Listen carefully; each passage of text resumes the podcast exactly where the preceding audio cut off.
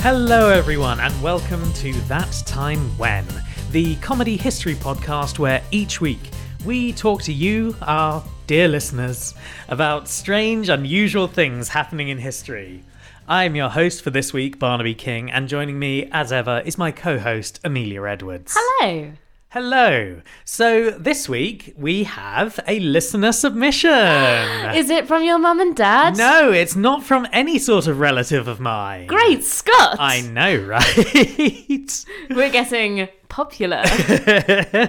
well, this is quite an interesting story, and it's one that I'd heard a little bit about, uh, but didn't really know the details of. And to be honest, I'm not sure I still know the details of it, because not only is it a bit mad, it's also really hard to source. Should we say who suggested this to us as well? Oh, yes, we should. Uh, our listener, Sam. Thank you very much, Sam, for this suggestion. Thanks, Sam. Uh, this is the story of Mad Jack Churchill, Okay, good name. also known as Fighting Jack Churchill. Uh, okay, sure. Any others?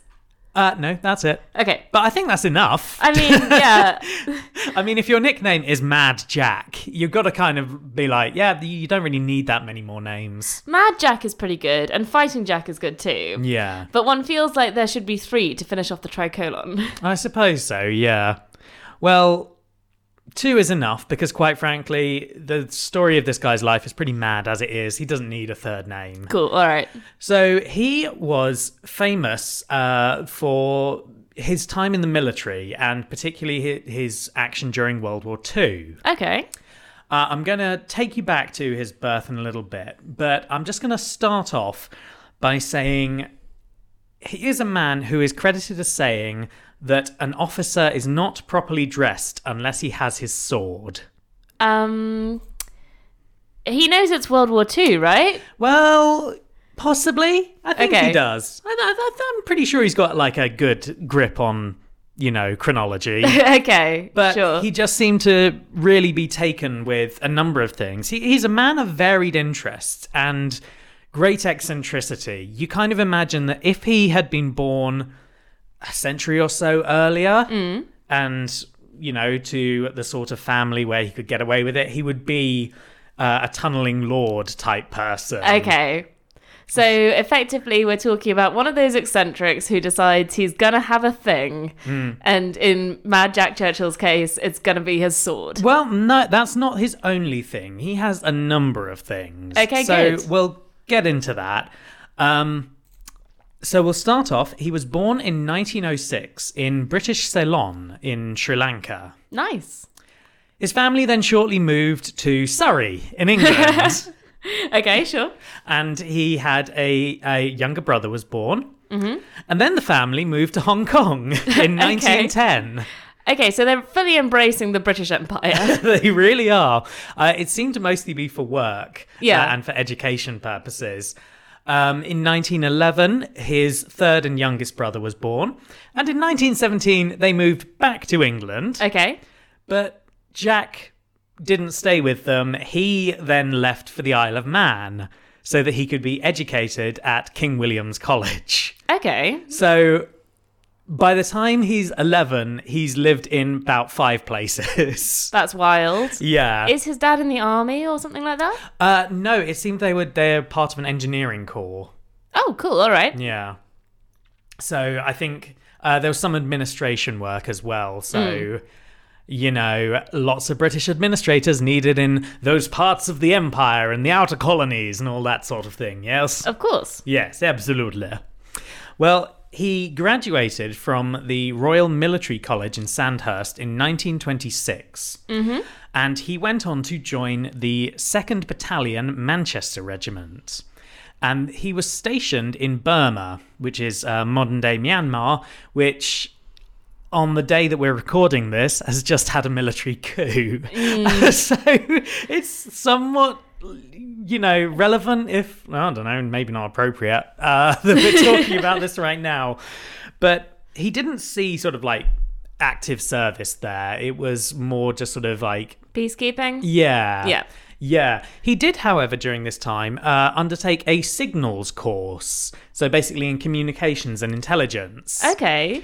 The he prob- wanted to be a spy. No, no, no, no, no. He just wanted to help with communications. Okay, cool. Um, the problem was, though, this course was taking place in India. Right. So he had to learn how to do the signaling in order to do the course. it was very far it was very long distance, so everyone just had their um oh what's it called? Semaphore. Semaphore flags. Everyone just had like a line of semaphore flags. You learned as you went along. That's actually such a fun idea. Great. yeah, right? Correspondence course in semaphore. Find a rooftop. yeah, and you just have a sort of chain of people teaching each other. Yeah. That's actually quite cool. Well, no, that's not what happened Oh. here. Uh, Mad Jack decided to take a different approach to this. He wanted to go on this course, so he decided to get on a motorbike and drive 1,500 miles to get to the course. Oh my god. Yeah. This was a journey that was largely off road because there simply weren't roads on his path. there. Yeah. Uh, there were also frequent railway bridges. Oh god. And okay. these are railway bridges with open sleepers. Yeah. So, what that means for people who don't know is basically you don't have a floor to the bridge, you just have sleepers a drop below and then rails either side. great. So apparently, what he would do is uh, get the bike, put it up on the rail, Yeah. and then sort of jump from sleeper to sleeper while carry while pushing the bike along. Okay, he's already won his nickname. I mean, right? Yeah. He also, uh, on this journey, or possibly on the journey back, Mm-hmm. uh, lost a fight with a water buffalo when he crashed into it and it chased him for some distance. Oh my god. So um one of my granny's friends from Kenya um died by being killed by a water buffalo. Really? Yeah. Oh, wow. Um so he seems to have been like a reasonably harmless person. He was Yeah. going for a walk on the Ngong Hills, yeah. um, which I always pronounce wrong because I can't get the back of the throat thing. That's fair enough. um and You're too English for that, I know. don't you know? And he got between a water buffalo and its calf. Oh no! and was trampled to death. oh, that's awful. Yeah, so the idea that you can win a fight with a water buffalo, I don't think Is- he won, but he survived. surviving And I- is pretty good. Yeah, I think I think that is as much a win as anything. Yeah. especially if you've just like crashed into it with your motorbike and it's alive and it's pissed. Yeah. Yeah. um, so his interest wasn't just in communications. Uh, he was also stationed with the Cameron Highlanders. Do you know, I think I've heard of the Cameron Highlanders. I think they are quite famous. yeah. But he took a particular interest in one thing which we associate with units such as the Cameron Highlanders Go on. bagpipes. Oh my god. He Okay. learned to play the bagpipes under the pipe major of the Cameron Highlanders, which is such a great title anyway. That is good. The pipe major. he also, uh, now, we get to a point here where I have to kind of explain that the life of Mad Jack is not easy to properly source okay. because there are a lot of things that people say about him, some of which just conflict with each other. Right. We don't have many great sources for a lot of the stuff, and sometimes it seems like they're just stories about him, a kind of propaganda to be like, oh, look how look how fantastic British soldiers are. Look at this madman with his amazing eccentricities and ingenuity. Yeah. It, he so far he does sound like that kind of um Britishman abroad with all his Yeah. eccentricities, like um, the kind of guy that you'd try and peddle to the Americans as an Yes. A-lister. yeah, I mean, it's exactly that sort of thing. So it's hard. th- This is probably the episode that I think I'm least certain of in Okay. many bits of it. Like, obviously, we say all the time we're not historians. I'm certainly not, but I generally I feel pretty confident that we do our due diligence. Uh, there are some of these stories I just have to say now I'm not sure. Okay, that's fine. I'll try and point out like what the discrepancies are. But anyway, anyway, the point I bring this up is because it was also this time.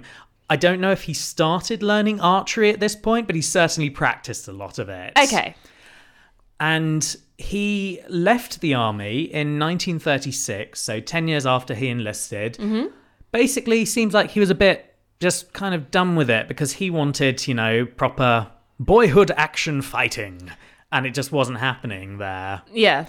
So- He's not having a boy's own adventure. No, no, but he did have a pretty varied career outside the army. Okay. He did some acting. Okay. Um, this seems to be largely because he was now a r- really proficient archer and bagpipe player. Okay. But when, when you say acting, do you mean like stage acting or film acting? film acting, he is known to have appeared in at least two films. But this is where it gets confusing. So, some of the sources I read say that in the film The Thief of Baghdad, yeah. he plays the bagpipes in it. It's a silent movie, though, isn't it? Well, it is not only a silent movie, it also came out in 1924, which is two years before he joined the army and was supposed to have learned bagpipes there. yeah.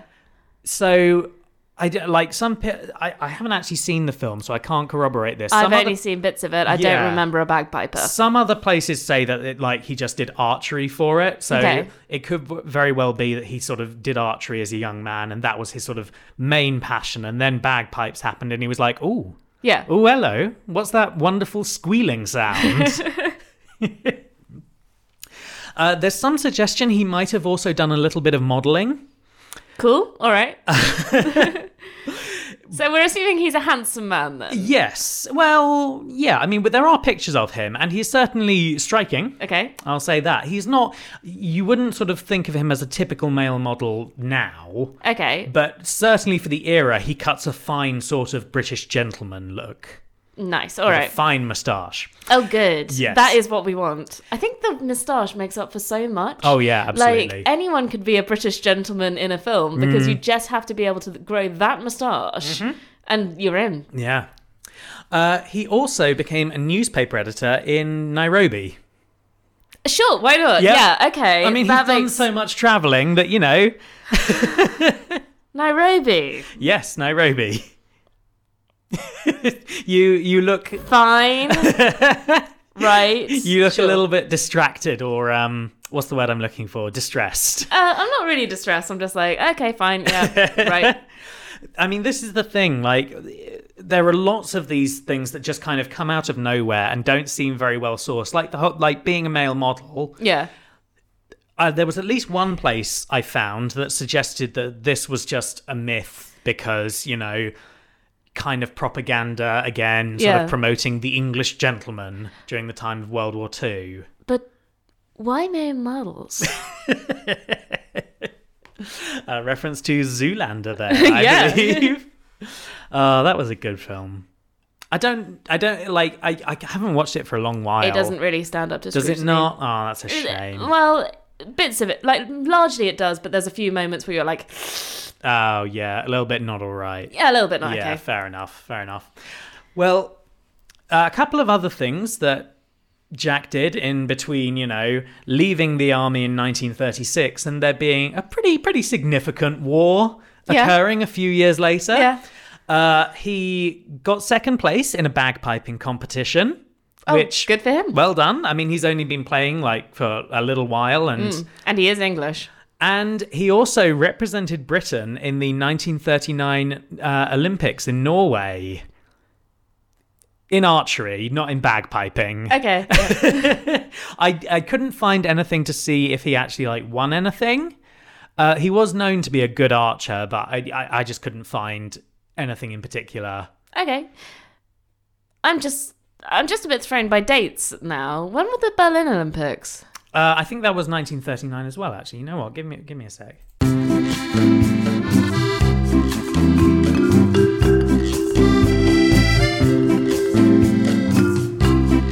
So, for our listeners' benefit, we just had a little break there because Amelia's absolutely right. And I don't know why I didn't catch this when I was researching this. But yeah, there were no Olympics in 1939. It Yeah. was World War Two. It was the E, yes, it was indeed World War Two, but I don't know why it was reported as such. What it actually was was he represented Britain at the World Archery Championships in okay. Norway. Okay. So he was competing at that level, Right. just not at the Not, Olympics. not at the Olympics Yeah. because there were no Olympics in 1939. Uh, but th- this is what I mean. This is so mad. Like Yeah. I've I've got the bloody article in front of me that says he competed at the 1939 Norwegian Olympics. And which it's- weren't a. Th- No. Is this Wikipedia? It's not Wikipedia. What is this? No, this is um. Uh, you know, I'm not actually going to say the name. No, of that would it. Uh, name and shame. I apologize. Yeah, yeah, I'm not going to say the name, but Oh, the internet's a mad place, isn't Yes, it? You it can is. just make up Olympics that never happened. yeah, this is why I had trouble with this. Uh, Yeah, that's fair enough. Anyway, anyway, Anyway, so he's basically doing everyone's job and not letting anyone win anything. yeah, Yeah. essentially. Cool. But then war were declared. uh, obviously, That was a Futurama reference Yes, there. it was. You're going to call out my Zoolander references. yeah, fair enough. Um, yes, so World War II starts, and he rejoins the army. Obviously, Yeah. Now it's a chance to you know Actually do some fighting. actually do some fighting. And this is where, again, the stories become a bit blurred because uh, some of the sources for these stories are from himself. There are recorded things from diaries and interviews with people who knew him, and also just from newspaper stories, okay. which may well be propaganda. Yeah. That makes sense. I actually, at some point, I'm going to do a piece about um, misunderstandings again. Mm-hmm. Based on the fact that there is a particular piece of history that I thought was really interesting and fascinating, Yeah. and then it turns out that the whole thing was made up in a newspaper. but it keeps getting reported all over the internet as though it was true. Ooh, I want to know what it is. I'm not telling you. No, I know you're not. I see it on your face. You got that sort of like, haha, I'm not telling smile. Anyway. So, yeah, we can't trust newspapers. Mm. no, no. Because, so uh, it's often reported that he went into battle with his longbow and had, like, he killed Nazis using it. Yeah.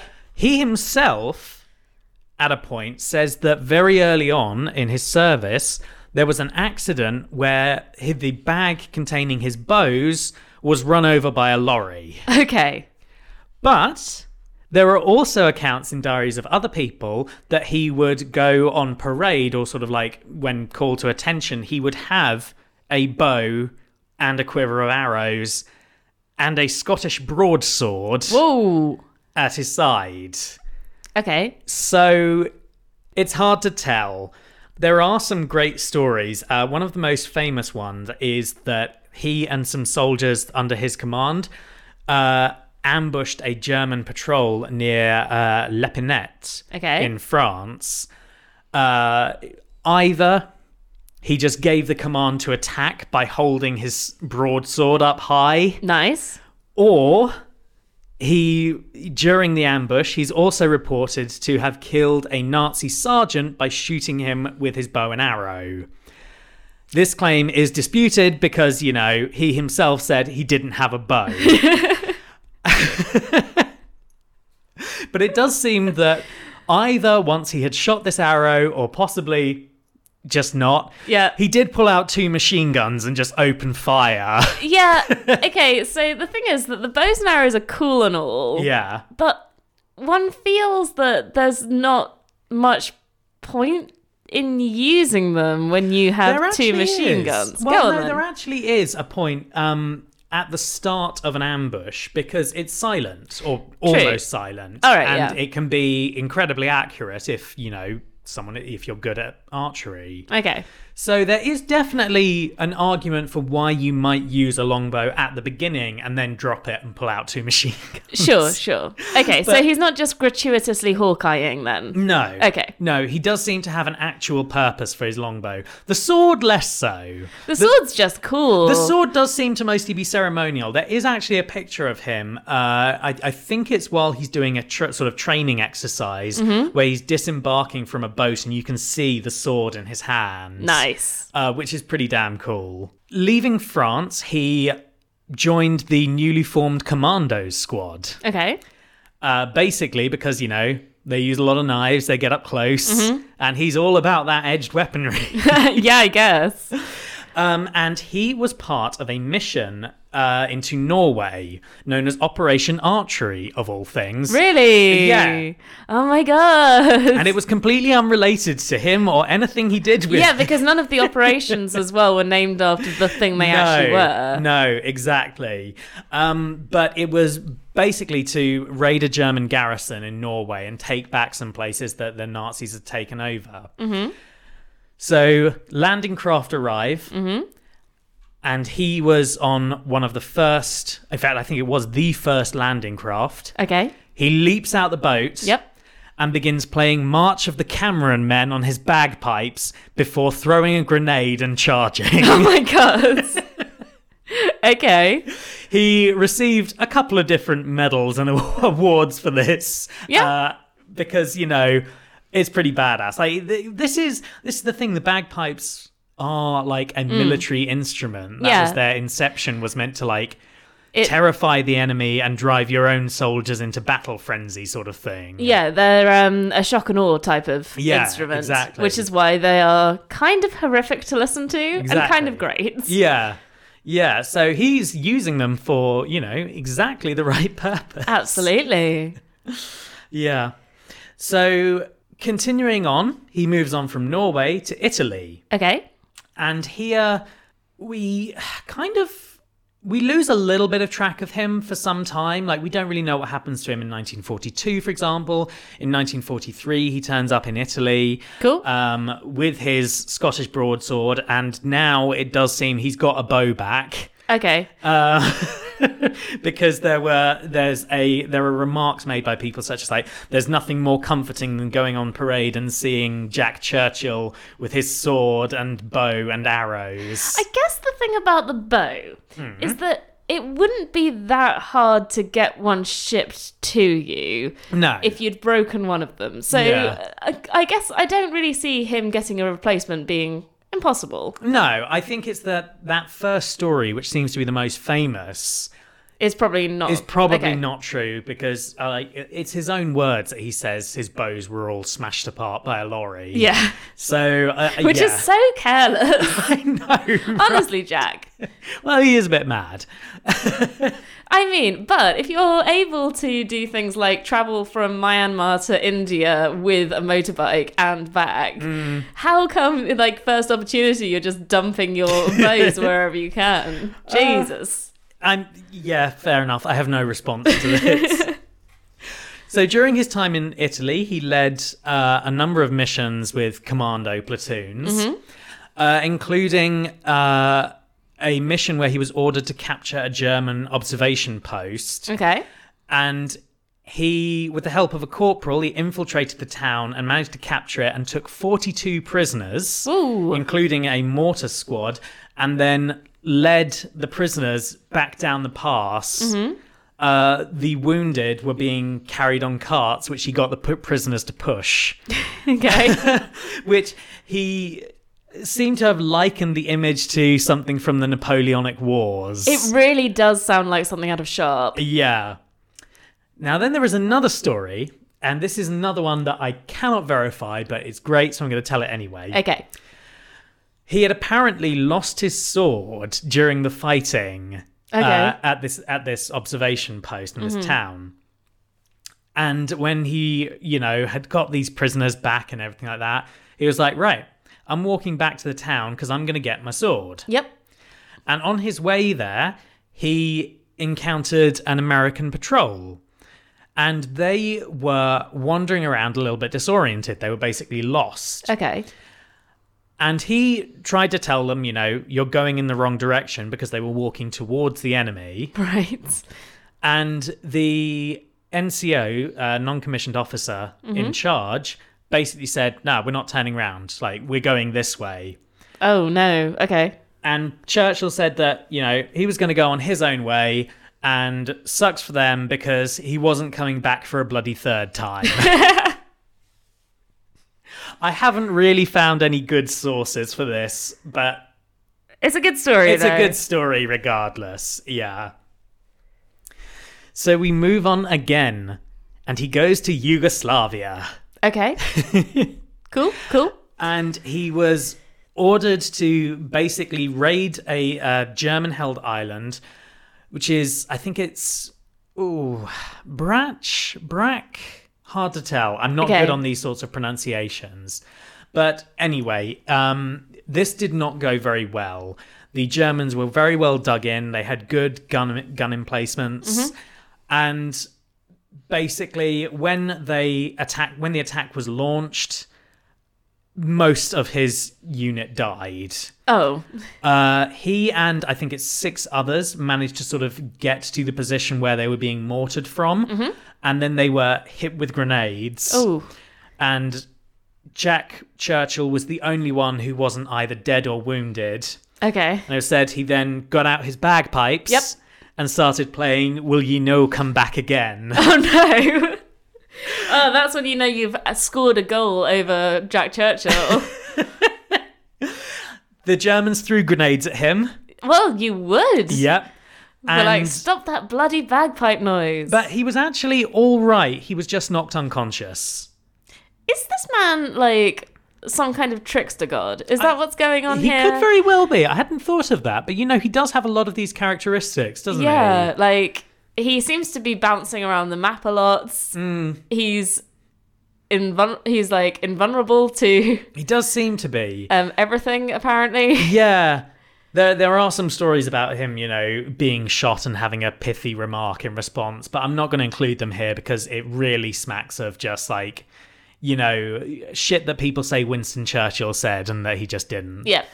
Um, anyway, he was captured at this point. Okay. And he and the surviving members of his unit were flown to Germany and to the uh, Sachsenhausen concentration camp. Oh jeez.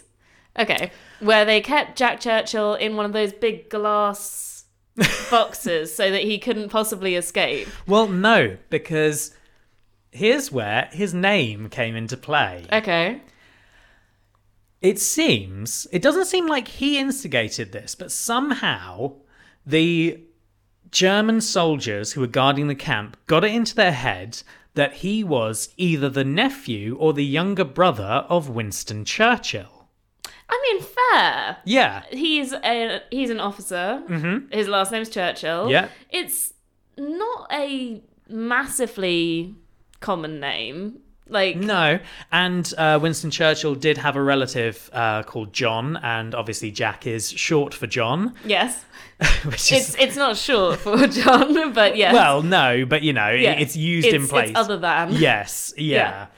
So he was taken out of the sort of general population Mm-hmm. and kept with the officers. And while he wasn't like, you know, treated well, he was he had more liberty than the uh, than the others did. It is mad how long chivalry kind of hung Yeah. around for, isn't it? Yeah, it's it like e- is. Mm. even even when you've got Nazis and concentration camps, they're still like, oh, but we've got to be nice to these people because they were better born than other people. And that would be their undoing because Churchill, along with some other Royal Air Force officers who'd been captured, Mm-hmm. dug a tunnel and escaped. Doo-doo-doo-doo. yes, in fact, I think there is a note here that the that three of the Royal Air Force officers were survivors of the Great Escape, of course they were. Yeah. Didn't those guys just keep getting captured? Was Yeah. that their whole deal? And, and, it kept es- tunneling kept out, escaping. Yeah, That's amazing. okay. unfortunately, they were recaptured because Oh. they attempted to walk to the Baltic coast, and it was never going to be an easy mission. Yeah. uh, to escape that way. And yeah, they were captured Mm-hmm. and they were transferred to uh, Tyrol. Okay. Now, this has an interesting story behind it because this is in, at this point, it's April 1945. Okay. So we're getting close to We're the getting end. very close to the end, to the point where uh, the German army unit, which was in charge of this prison, Mm-hmm. basically just kind of went screw you to the SS okay. because these prisoners were like, we think we're going to be executed, and you know, we- everything's coming to an end, and Yeah. we don't, we want to, we want to go home again. And so these German soldiers uh, basically went to the SS and like, we're not doing your dirty work, and freed 140 prisoners. That's amazing. yeah. Well, so were they basically like, sod it, it's ending. Yeah. Like, we can't be asked. We're not Yeah. going to execute people when it's pointless. It seems to be. yeah, that makes sense. And as a result, Jack Churchill walked 150 kilometers to Verona in Italy, where he then met up with an American armored unit and got Okay. taken home. Where is Tyrol again? it's in the Alps. Okay, cool. Yeah, that makes sense then. Yeah. So it's a 150 kilometer walk. Yeah. And then cool. he gets picked up. And you'd think that'd be where the story ends. Well, World War Two is basically over.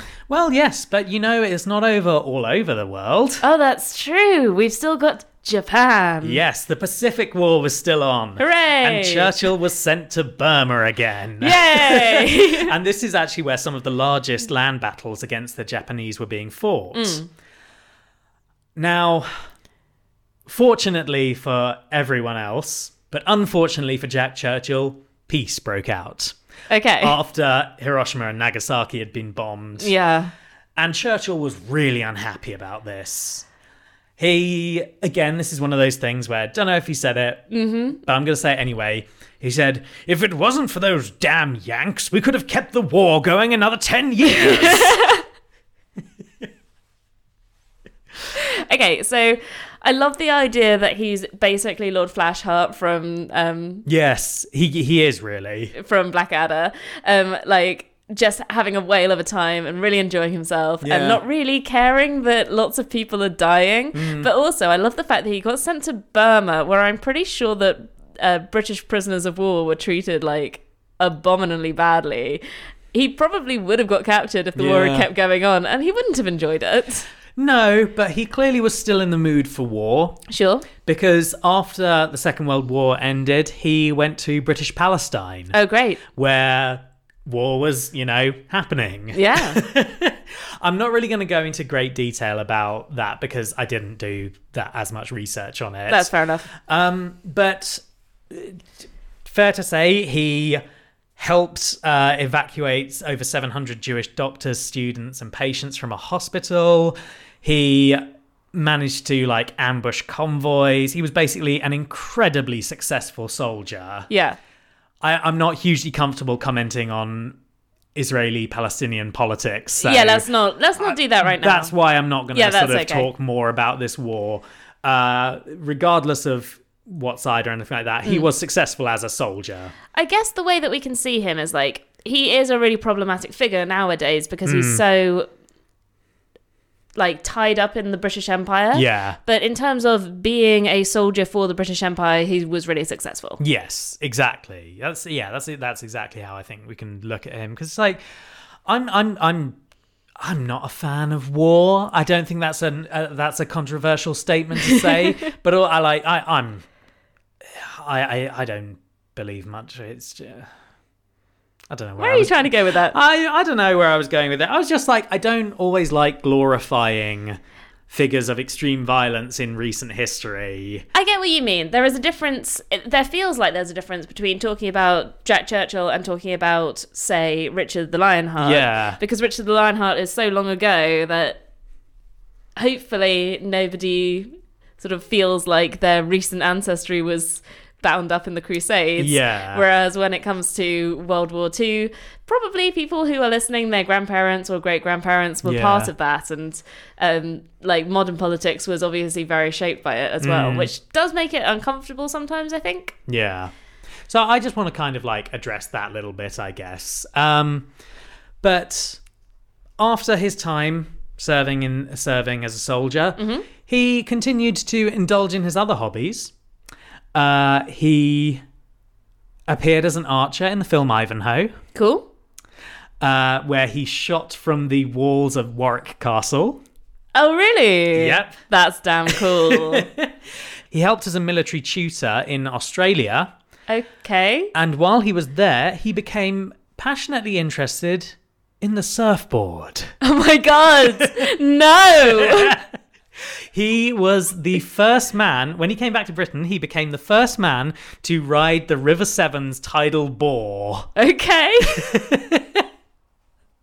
He also designed his own surfboard. Of course he did. Yeah.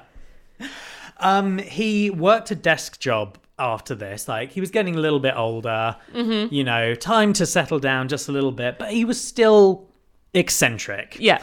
The most common story, and I this was one I didn't believe at first, but I have found multiple sources for this. Okay.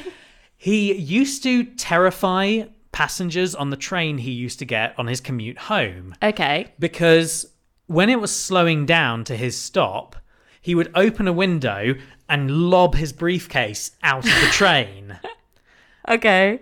and when he was later asked why, he explained that the train went past the back garden of his house. Oh, great. So he couldn't be bothered to carry his case from the station, so he just No. lobbed it into the garden. That's pretty good. I like that one. It's pretty good. So I, I didn't talk much about his family. He did get married in uh, 1941 and had two children. Okay. Uh, and he had a pretty long life. Like he died uh, the 8th of March in 1996. Jeez. So he was. we were alive. Yeah, I know, right? He was 89 at that point, and he's still right, really fondly remembered. In 2014, I, I the Nori, the Royal Norwegian Explorers Club Okay. published a book which featured him and named him as one of the finest explorers and adventurers of all time.